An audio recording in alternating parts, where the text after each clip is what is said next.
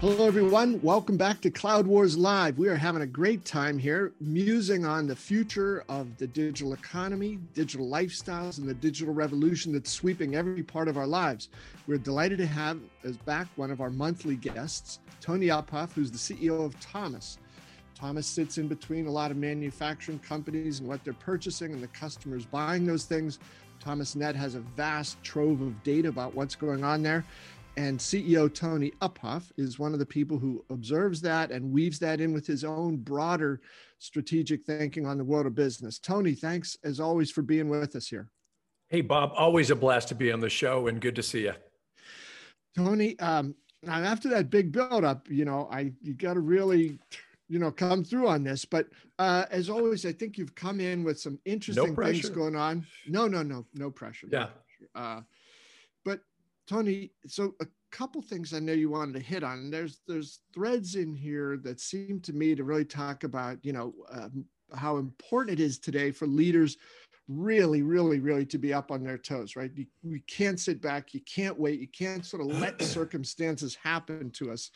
And so please tell us a little bit about, I know the first thing you wanted to talk about was Remote two point oh. Yeah. It, and Bob, boy, as usual, you nail it. I, I think this idea of agility is is something we've been buzzing about for years, and now it is an absolute requirement. And being able to move rapidly, and technology is obviously one of the best ways to enable our ability to to you know to be agile, and and to to get the elephant to dance, if you will, in in companies. It, it's kind of fascinating to see as remote work now bears down, and you know it's been a year, right, or close to it. And we're now seeing people start to make medium to longer term uh, announcements about what this means going forward. So, you know, what does remote two point oh start to look like? Because I think at the initial parts of this, myself included, many of us thought this is a pendulum swinging, right? We're going to go remote and then the pendulum will swing back to, you know, the, the, the office first kind of structure that we have today. And we now realize that's not going to be the case. It's going to be something different. And it is amazing to see. So you and I were talking before we went on air, Salesforce dot com, you know, built these massive, you know, beautiful offices with waterfalls and all kinds of, you know, really remarkable things. And I think it was just last week they announced that they will provide an option for employees to either be fully remote or partially remote as they go forward. And they didn't name a timeline for that ending. And, and it appeared to be a declaration of the direction they're going to be in moving forward. For our smaller company at Thomas, we have announced a remote first, office second, and we will be returning with some level of frequency to an office, but it'll be a different office than what we had before. And, and I think had we not made the investments in technology and understood how to do that, Bob, we wouldn't be able to do it. But I also think what's kind of fascinating is we're starting, and, and I'll speak as a as a New York City-based company for a minute, we're starting to see glimmers that the WeWork that got so badly tarnished uh, in the markets may actually have a future, believe it or not. Because if you think about a future of companies like ours or others, what could happen in the future is we could be fully remote, but also have a small footprint, perhaps in more than one city, where we have a confluence of either customers or employees or both.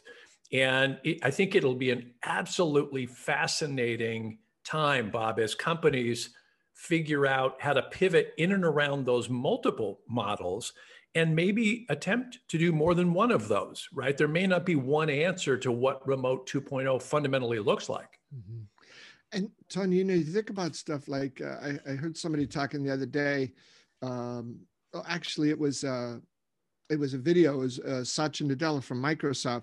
He said, "How many months is it going to be until this notion of uh, having a, a telemedicine appointment?" Right? He said those will be quite common, but we're rapidly getting to the point where before that engagement with the doctor occurs, you'll have various A I and M L solutions that come in, see your name on the schedule, go through your history, supply the doctor with a number of things coming into it.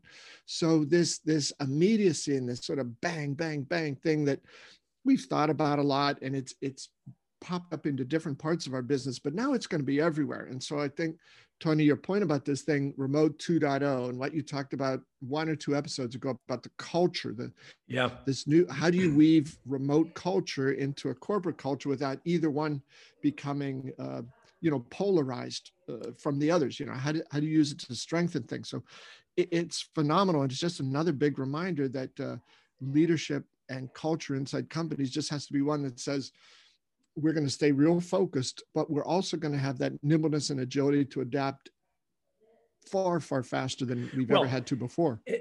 And Bob, to your point, you know, we we as leaders need to be willing to challenge the assumptions that made us rich, right? Yeah. You know, I, yeah. I know early on in my career coming up, your the size of your office really mattered. You know, I mean, it, it, I, I can remember, and I probably have shared this anecdote on the program before, Re- getting a recent promotion, and a peer who was at my now promoted level walked into my new office and was looking at the ceiling. And I'm thinking, what the heck is this guy doing? And it comes to find out he was counting the acoustical ceiling tiles to assure that his office had as many as mine, because he was literally going to go and complain if that was not the case. So I think there are some deep held cultural biases, Bob, right? To this crazy stuff that we look back at that and think, yeah. how nutty is that, that we were so yeah. tied to that?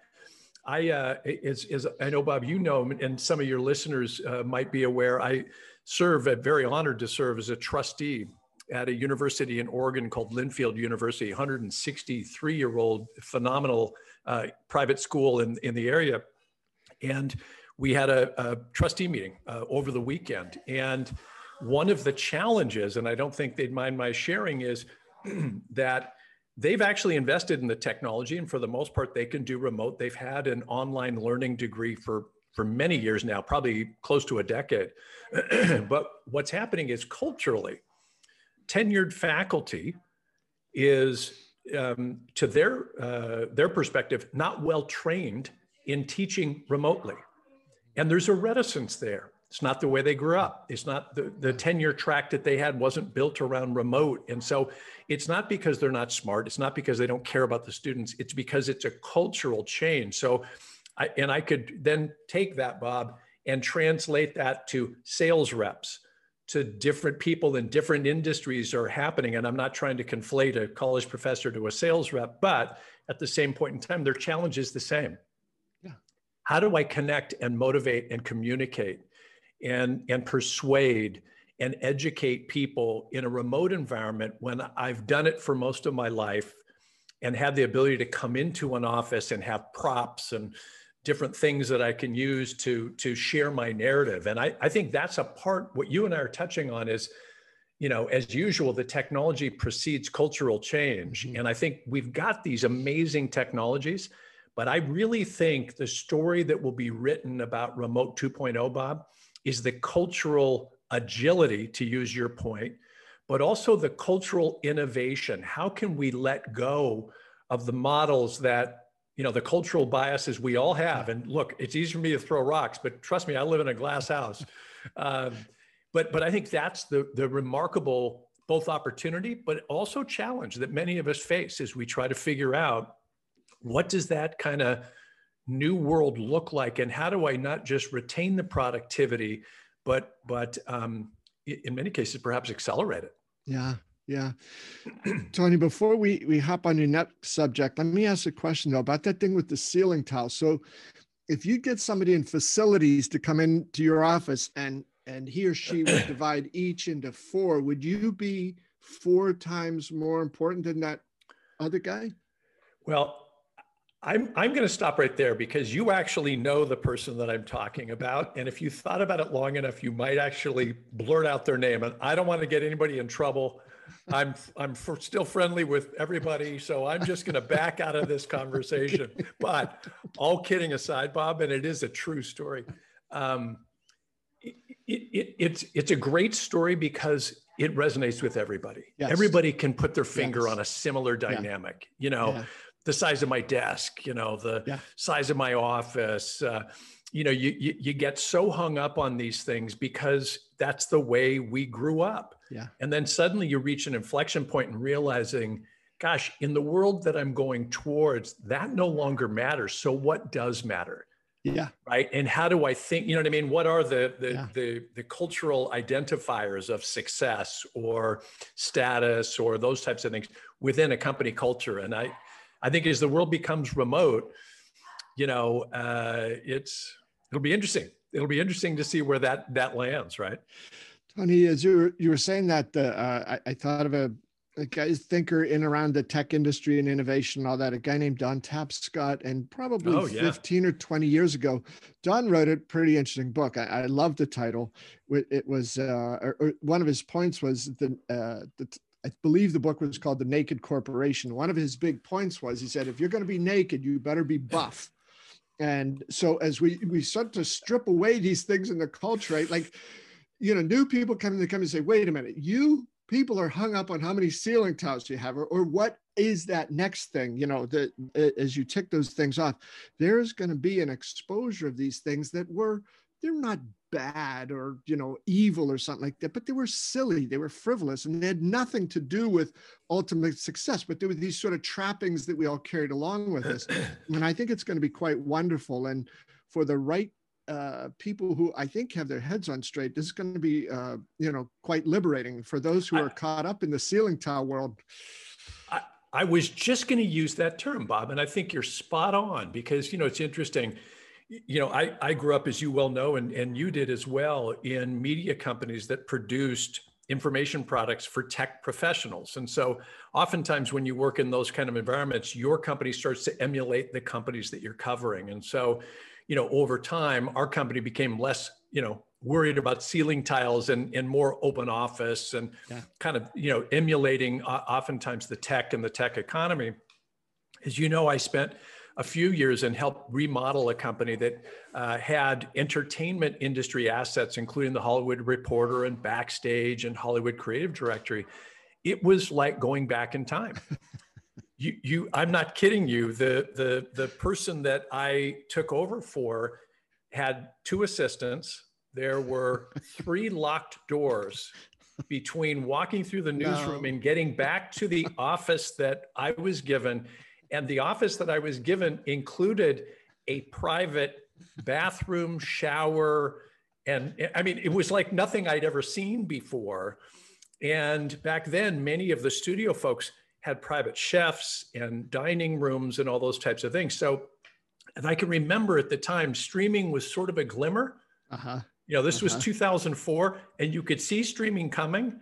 And I remember saying to some of these folks, Netflix is going to eat you because they don't care about any of this, right? And you know, good-naturedly, I'm joking. There's some super smart folks there. But it, what you and I are touching on is, I think, Bob, as usual, we can talk about tech, but the real agility comes from the cultural, you know, agility, you know, is the phrase we're using today or the term we're using today.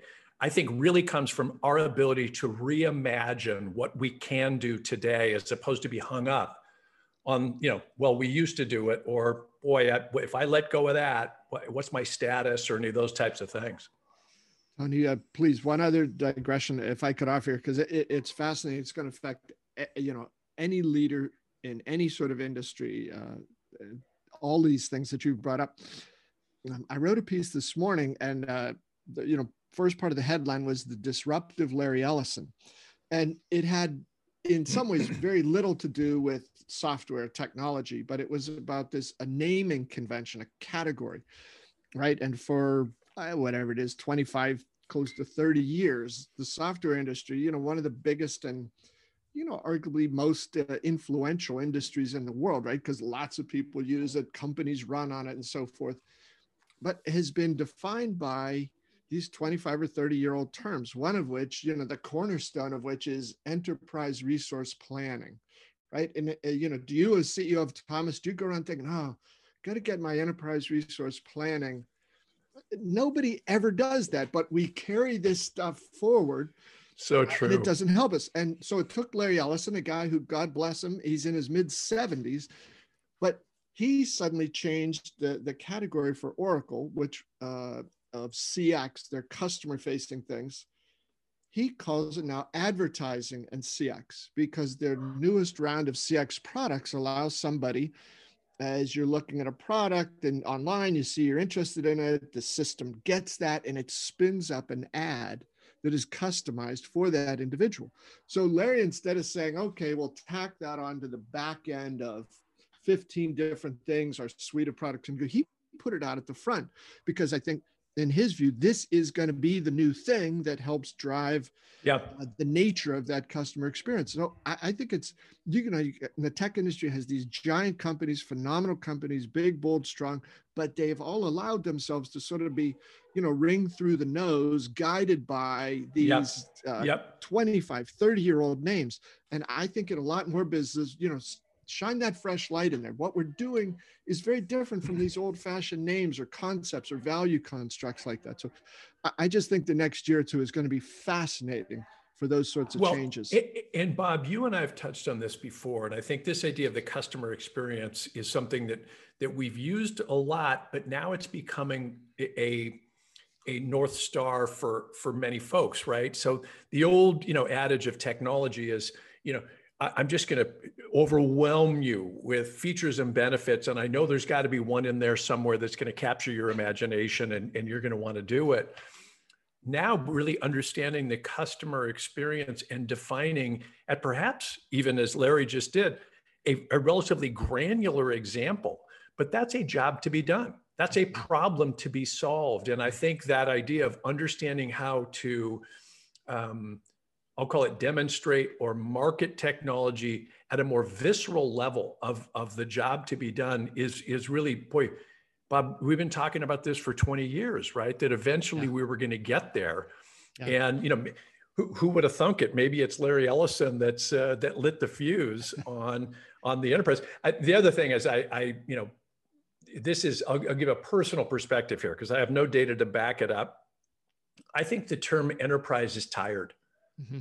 And enterprise used to have a definition as by size of company. There was small to medium business, and then there was enterprise level. And it used to have a designation based on firmographics or demographics of a company.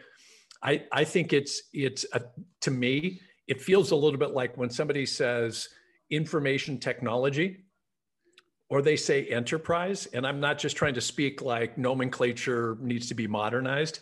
It feels to me like a very dated term. And I, I don't know if that's fair. You're closer to that than I am, but I don't refer to what we do as an enterprise, either by size of business or in the way we describe it. Yeah, Tony, you're right. And uh, even in that name, I've heard some, uh, you know, some of the usual suspects. I, I, I wrote it toward the end of this article today. I said, you know, enterprise resource planning is the name that only Gartner could love. And I, I've, I've heard I've heard a couple of new variants that uh, or, uh, Gartner has floated to some big tech companies about it. And if you think E R P is bad, and it is, you ought to hear some of their, you know, proposed replacements for it. But I think the big thing that has to come in, you know, to your point there, the the enterprise is key, it's critical and all that. But the bigger thing is, you know, the network, the the, the network of stakeholders, that live, yeah. interactive, borderless thing where customers are driving the design and creation of products and partners are involved in go-to-market things more deeply than ever before. And there's that continuum of interconnected people where data is allowing uh, and digital technology is allowing those barriers to come down while providing better experiences for customers, better returns. Absolutely. For the producers and the partners involved there. So it, it, it's very, very interesting stuff. Um, Tony, I, I just want to say one other thing about this, um, you know, when it's been interesting because uh, with Oracle's recent name change from C X to advertising and C X, I think the fact that uh, Google Ads in twenty twenty, uh, Google Ads revenue was one hundred forty-seven billion dollars. And Amazon doesn't specifically break out its advertising revenue, but based on, you know, some interpretations there, it was somewhere between fifteen and twenty billion dollars in twenty twenty. And I suspect Mister Ellison might think, hey, if I can peel off, you know, one or two or three of those, you know, I've, who could not like this? But uh, there was a, a, a video, uh, what do we call them, Tony, in this modern age, a virtual event uh, that Oracle held about, have you heard of them? I, I, supposedly this is people getting together, but they're doing it online, Bob? Yeah, Zoomy, Zoomy, something like that, Loomy. But um, crazy. did it. But uh, so they had the executive vice president of what was then called Oracle C X business, a guy named Rob Tarkoff, who's terrific. And he was doing a fireside chat with Larry. And partway through here, Rob was doing a, a great job laying things out, but you get Larry Ellison into something, you know, the center of gravity is going to, you know, perhaps be a little knocked out of whack. And Rob was somewhat trying to keep Larry sort of on path, but Larry was going off on this thing, and he got more and more fascinated by this advertising thing. And he said, nobody's ever been able to do this. He said, you don't have to go out and hire an ad agency and give them a lot of money and wait weeks and weeks or months until they get a product back. We can do it like that instantly. Nobody's ever done. Now, I don't know that nobody's ever done it before, but there's something in there that what he's saying is don't allow the ideas of the past or the stuff that got you here, lock you in from seeing what you're going to need to get you there. So I, I just thought it was an extraordinary thing. And again, you have somebody who's been around for forty yeah. years as the head of that company. Yeah. And he's the one who's coming in saying, enough, enough, bring the new yeah. stuff in, let some fresh air and light and energy and ideas into this, because we are, we are, we are trying to talk about a new world, but we are locked into this stuff from the past, and that's going to hurt us. Well, and Bob, isn't it really, you know, one of the major reasons that disruption rarely comes from an incumbent? Yeah. Right? You know, every once in a while, but boy, it's tough, like, to conjure it up right now, right this minute, right? And, you know, do you really think Walmart would be investing as heavily as they are in e-commerce and as successful if Amazon hadn't come along? Yeah. I don't, I don't think so. I'm going to guess not, right? Yeah. And so I think, you know, it, and it's inspiring to see somebody like Ellison, say what you will about him, you know, his remarkable level of success over forty years. And I think he sometimes does not get enough credit for being an innovator. Yeah. And, and he indeed is. And perhaps he's onto something here again. Yeah. It'll be fun to see. Well, Tony, um, thank you for indulging me some on that. I, I wanted to jump to one of your other ideas here, and it, it, it goes hand in hand with what we've just discussed here. Um, but broadly, if I can steal your headline, the automotive industry has become the electronics industry. Yeah. Wow. Well, it, it it's interesting. So as, as you know, Bob, and many of your, your listeners know, um, we're very fortunate in that every second, an engineer, a procurement professional, or what's called an M R O, somebody running a factory floor, is sourcing a product or evaluating a supplier on Thomas Net dot com. And it gives us now, we're close to four petabytes of ongoing buyer behavior data. So it gives us this extraordinary window into the industrial economy. And we're, we're still kind of kids with a hot rod here, understanding what we could do with all this data, but we're getting better and better and better at analytics. And one of the things that we've been looking at is sourcing for electronic components, electronic subassemblies, and related products and services has just been ramping up and ramping up, and it's just kind of off the charts right now. When you look a little bit more closely about where it's coming from, it's remarkable to see how prevalent it is with automotive companies right now. And as has been announced from major automotive companies, they're struggling to get a hold of enough electronics to meet the demand of cars they have right now. And this is universally true. It's true across all car companies. It's not, you know, isolated with, with one type of company.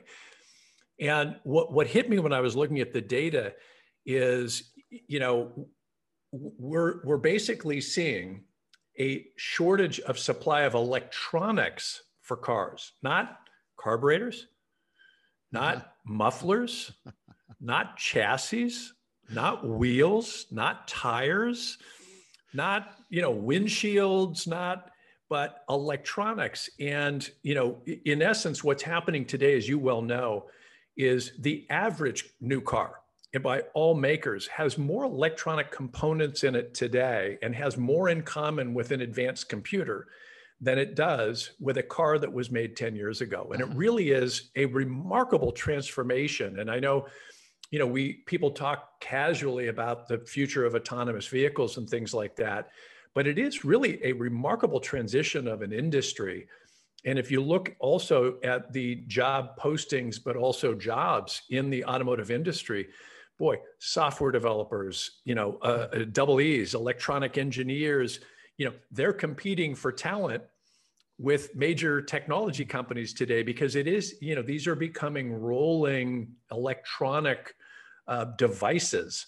in, in many uh, regards. And I, I just thought it was just fascinating looking at an update on the data. And I think part of this, Bob, and you and I talked briefly about this before we, we started taping, I, I wonder if some of this is starting to take the next step towards um, another level of autonomy. I, I'm going to hold short of saying autonomous vehicles, but another level of autonomy, because I think with five G in, in the offing, I think the next level of taking advantage of the electronics that are in these cars is going to really, pardon the expression, take off in, uh, in this context.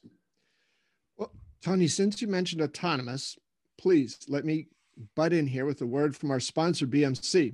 B M C wants to know, is your business on its A game?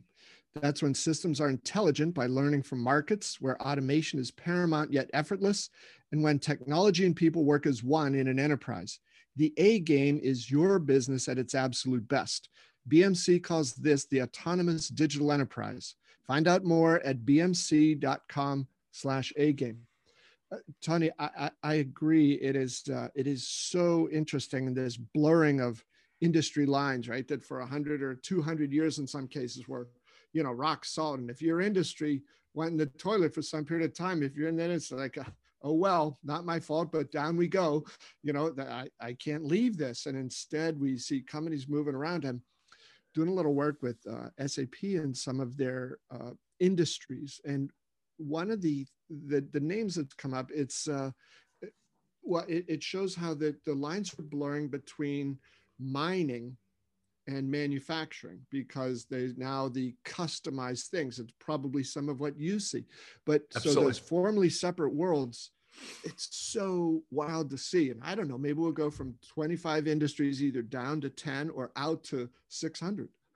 Well, I, look, our mutual friend and colleague, Sean Amirati, was the first person that I heard actually say, digital transformation is not the point. It should enable business model transformation. Mm-hmm. And as usual, it was such a, and he, he, he said it so casually, it, it was such a profound insight to me that I shamelessly use that about every five seconds to people I'm talking to. But, but I think it really is, It encapsulate, encapsulates, pardon me, what you're talking about, Bob, is that I think the ability to, to see the power of the combination of these technologies now starts to open up different ways of either creating capabilities or enhancing, um, you know, the product or service that you offer. It might, might create the opportunity to offer it in a different way financially, right? It may create a, it, an entirely new capability that we haven't thought of. You, you and I were, pardon me, car carrying on an email thread about how cloud computing is in some cases um, as expensive, if perhaps in, in some cases not more expensive than what happened previously, but what it's opening up are exponentially broader capabilities. And, and these are really remarkable times, I think, in that regard. And I start to look at the auto industry and start to think, you know, where could this go in, in the future? You know, our, our car companies really pioneered the idea of leasing. Well, leasing is just another form of recurring revenue, yeah. Right? And so it, it starts to open up. I wonder what we might see in the future.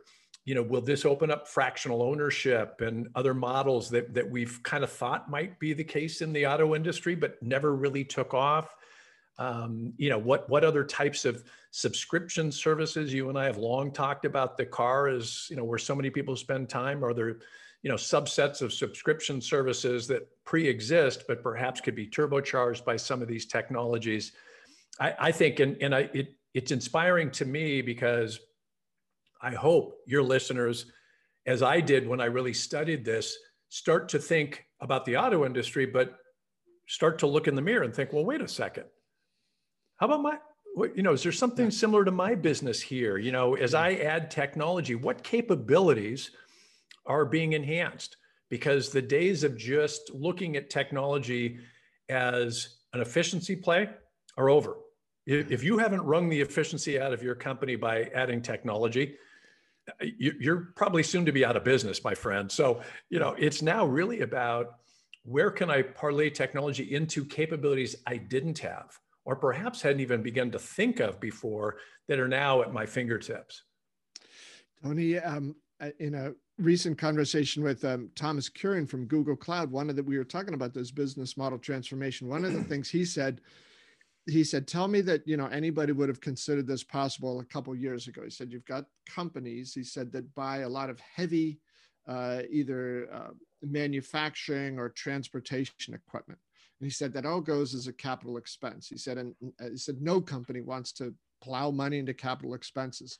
So they got together with some people from the financial industry, and the, the financial industry is now saying, well, hey, maybe we take all that and we turn that into a financial instrument that, you know, people can invest in and arbitrage and play it that way. So suddenly he said, you know, that's better for the companies making it. The financial industry does some of it, but he said, who would ever have thought that there'd be this natural synergy between highly sophisticated, highly mathematical, somewhat theoretical financial instruments and big, heavy stuff, you know, that's. I, I, I love it, Bob. You know, in, in the state of Michigan, there's a a, a, a, a program called Project Diamond, and there's some state money that's involved in this. And they've put together that, at least at this stage, is the largest three D printing network that's yet been created. And it's in the state of Michigan.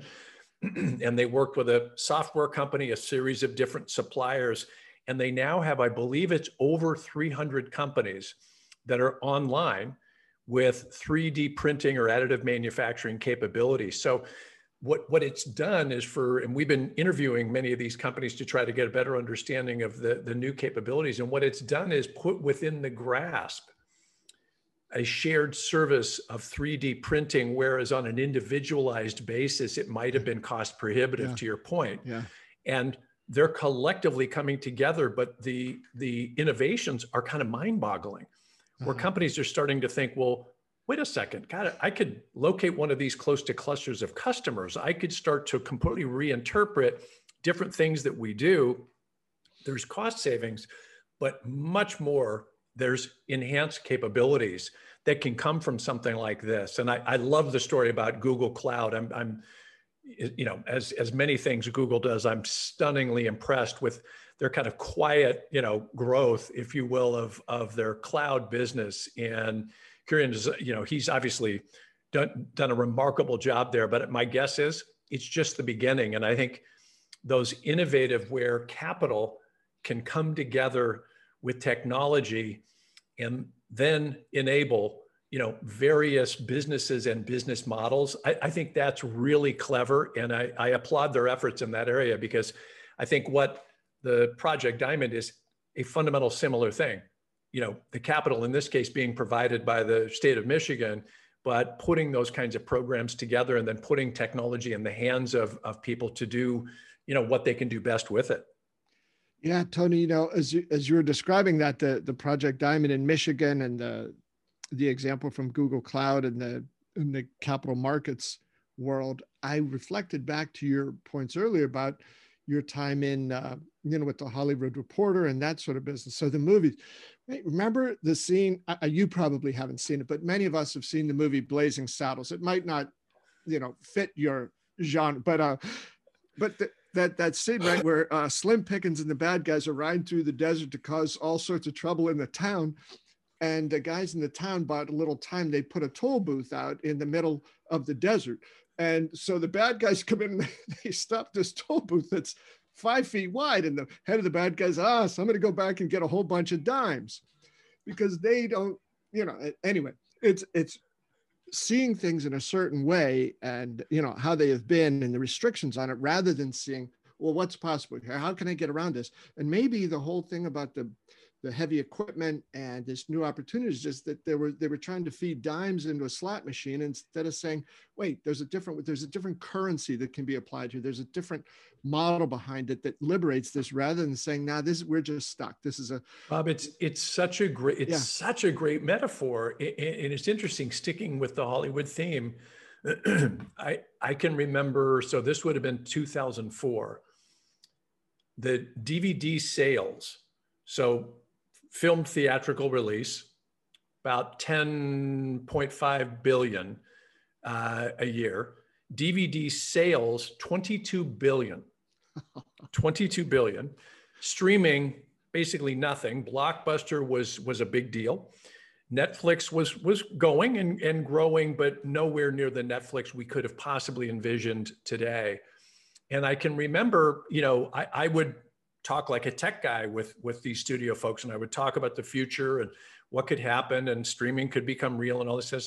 And they'd really, I mean, kind of politely, oh, you know, kind of chuckle and, you know, oh, hey, kid, you know, you'll learn this Hollywood thing eventually. And, you know, they would, they would, and I remember thinking, you have a, you have a twenty-two billion dollars revenue stream in D V Ds. And at that stage, they couldn't imagine that that wasn't going to exist for the foreseeable future. Now, maybe it, even if it declined a little bit and, you know, streaming eroded into it, I have no idea what the D V D sales are for um, theatrical uh, releases today, but I can guarantee you they're nowhere near uh, twenty-two billion dollars. And, you know, streaming came around, but smart people, unbelievably successful, unbelievably creative, yeah. right? You know, Ho- Hollywood created, um, you know, uh, financing programs and an offlaying of risk with multi-tiered financing programs, packaging on television. You know, it, it's easy to goof on Hollywood, but Hollywood has been not just an innovator in filmed entertainment, they've been an innovator in business. But for whatever reason, it was very hard for them to see that. And, you know, it's the old, you know, c- can you challenge the assumptions that made you rich?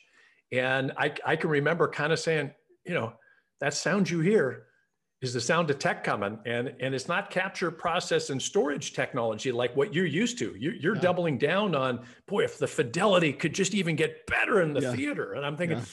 I think, you know, that's great, but you're yeah. studying to the wrong test here. They're going to kill you over here. You got to pay attention, you know. Hey, Tony, I don't, I forget the year, but it would have been somewhere in the late nineties, but uh, you're very much along those lines. I saw Andy Grove, who at the time was the, the C E O, yeah. the, perhaps then the chairman of Intel. And he was speaking at, a, at an event that was not so much Hollywood, but broadly entertainment industry and all that.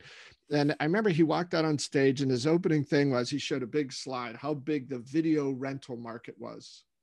And he said, that is, that's a big number. You know, it's many, many billions. And he said, the problem is, he said, uh, a next slide came up and the number reduced by thirty-five or forty percent. He said, thirty-five or forty percent of that is late fees. He said, now, I promise you, he said, I promise you, he said, any business that is motivated or driven by penalizing your customer said, somebody's going to come up with a better way. So he said, enjoy it while you can, because this will not last. And uh, you're right in encouraging, you know, all of us to think about it. You know, this is not isolated to Hollywood or heavy equipment or here or there or somewhere. This is coming for all of us. And so that cultural agility with leaders and that business model, nim- uh, business model nimbleness that's required never more than ever before. And I think throughout this year, it's only going to get more intense and more accelerated and more urgent. Well, and I think, you know, Bob, to your point, we will continue for the foreseeable future, and I would say in perpetuity, to look at a, you know, pre twenty twenty-one and post twenty twenty-one. And I, I think, you know, the, the, this, this, you know, the year of twenty twenty, if you will, being the dividing line. And, and I, I really think, you know, business schools and, and you know, uh, authors and others, or historians, pardon me, will study this. And I think, you know, to say that these trends are accelerating based on what we've gone through would be a dramatic understatement. Mm-hmm. You mentioned telemedicine before. There's nothing new about getting on the phone with your doctor or getting on a video call with your doctor. The fact of the matter is insurance companies didn't always support the idea, and the infrastructure itself in the healthcare system didn't. Guess what they're doing now? I, I, I don't know if you've had a telemedicine appointment. You know, I, I had a telemedicine appointment with uh, with my doctor recently, and it lasted all of about eight minutes. It was thorough. It was enjoyable. We got a chance to kind of laugh and talk. I was geeking out with him about, you know, how, how do you like the technology and, and, you know, enabling, you know, this, and how is this working for your business? And, you know, it, it, it was remarkable.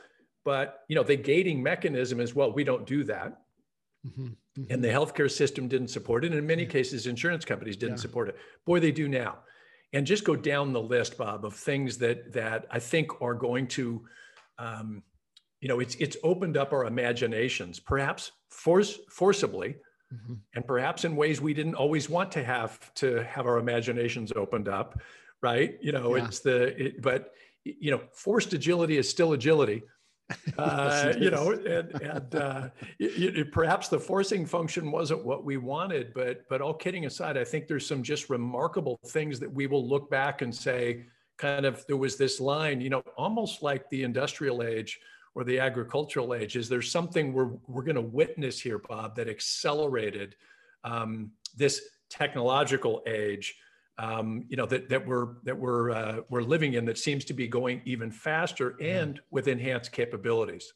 Yeah. Um, hey, Tony, before we close, can I ask you one question about that telemedicine thing? Because I haven't done one yet. Do you, do you have to, do you have to put on that blue paper sheet? You know, that's up to you. That is okay. uh, is completely up to you. Now, in, in my particular case, um, what I was talking to my physician about, I don't want to disclose, you know, go no, against HIPAA no, no. laws here or please, anything like that, please. was was not something that required a physical exam of any sort. Okay. And so okay. Uh, I, I'll, I'll share with you and your listeners, okay, I'll, I'll, I'll break the protocol here. It's allergy related. So there, just so you, you kind of know. But um, it, it is an interesting thing. I'll, I'll, I've shared this anecdote with you before, though. One of the things that's come clear is, I don't know, but upwards of somewhere ninety-nine percent of people who were diagnosed with COVID were able to stay out of a doctor's office and out of a hospital and still get medical care. Yeah. And, and I may have my numbers slightly off, but it was in the ninetieth percentile, which is really remarkable if you think yeah. about this.